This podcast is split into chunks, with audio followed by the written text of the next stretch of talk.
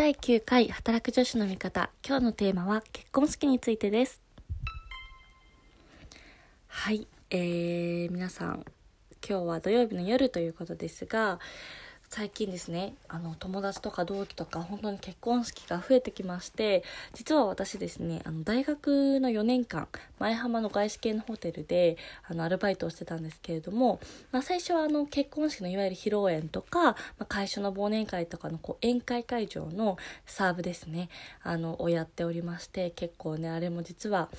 まあ大体1人披露宴とかだと12テーブルぐらいを見るんですけれども、まあ、その料理の配布をするタイミングだったりとかドリンク対応したりとかあの一番私が本当に苦手だったのはスープなんですけどあのこう大きいね金属のこう大きい不安定なお椀なんて言うんだろうこうなんか優勝カップみたいな形にしてるお椀をこう片手で持ってそれをお客さんの前で継ぐっていうのが一番苦手苦手だったんですが、まあ、そういうサーブをやったりとか、まあ、少しこう昇格して、まあ、式場担当といってあのいわゆる、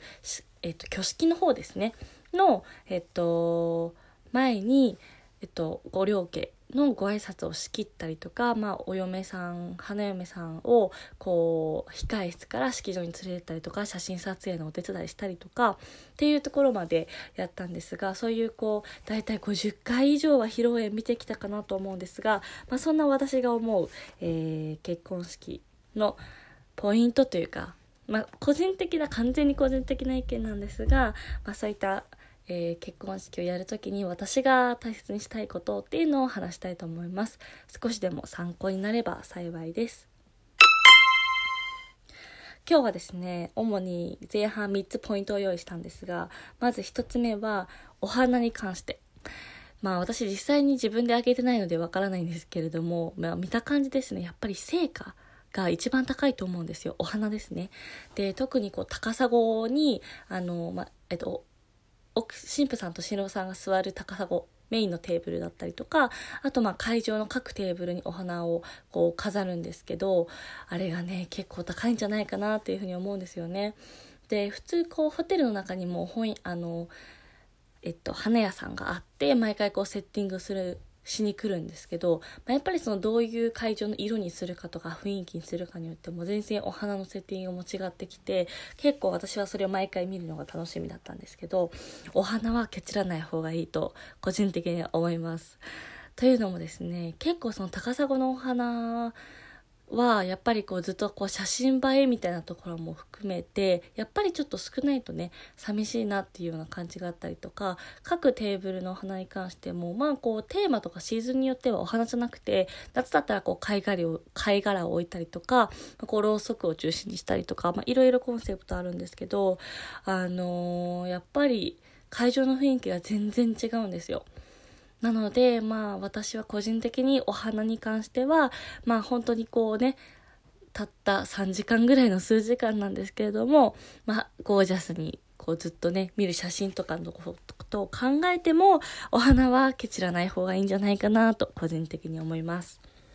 で、2つ目、お料理なんですけど、あの、お料理も多分、まあベーシックなコースがあってそこにいろいろオプションでつけていくような形だったりとか、まあ、そのベーシックなコース自体がこうランクアップしてお肉をどれにするかとかいろいろ多分ご相談されるんだと思うんですけどえっとお料理はね私は基本でいいかなと思ってます。であの私が働いてたホテルの場合は、まあ、プティフルといって前菜の前にこうちょっとしたなんだろうおま、おまけというか、まあ、前菜の前の前菜みたいなアミューズっていうのを出したりとか、プティフルっていうのを出したりとか、あとデザートに関しても、こうコースの中で例えばフルーツを出して、そこにプラスしてウェディングケーキを出すパターンとか、まあ、さらにその後にですね、クッキーとかマカロンとか、こうちょっとしたおやつを出すパターンとか、いろいろあったんですけど、結構まあ、あの、結婚式ご参加されたことは方ある人はわかると思うんですけど割とお腹いっぱいになるなっていう印象なんですね。で結構そのバイト我々はあの後片付けもするんですけどプティフルもつけてあのデザートもこうフルーツでさらにケーキがあって、まあ、結構たまにはたまにはというか時にはフルなんかこうデザートの豪華盛り合わせにさらにウェディングケーキとかって出すケースもあったりしたんですけどあんまり多いとやっぱりこう皆さん残しちゃうのでもったいないかなというふうに思っていて、まあ、本当にお料理は美味しいに越したことはないと思うんですけど、まあ私的にそんなに品数はプラスしなくていいんじゃないかなというふうに思います。で、3つ目が、えっと、スピーチですね。まあ、大体その結婚式の流れとして冒頭に新郎側の、えっとまあ、先輩とか上司とかが乾杯の温度をとるんですけど、まあ、そのスピーチがねやっぱ大事なんですよ本当式の最初なので、まあ、上手な人はまあこう簡潔にお二人お会いをお祝いをこう言って乾杯ってなるんですけど、そこでね、ちょっとこうダラダラと校長先生のお話みたいに長くなってしまうと、ま、どうしても会全体がちょっとこう間延びしちゃうみたいなところも結構見てきたので、あの男性の皆さんはぜひそのね、乾杯のスピーチを誰に頼むかっていうのを熟考していただければと思います。といったところで、なんかこの3つはね、結構式全体の中で大事なことかなと思うんですけど、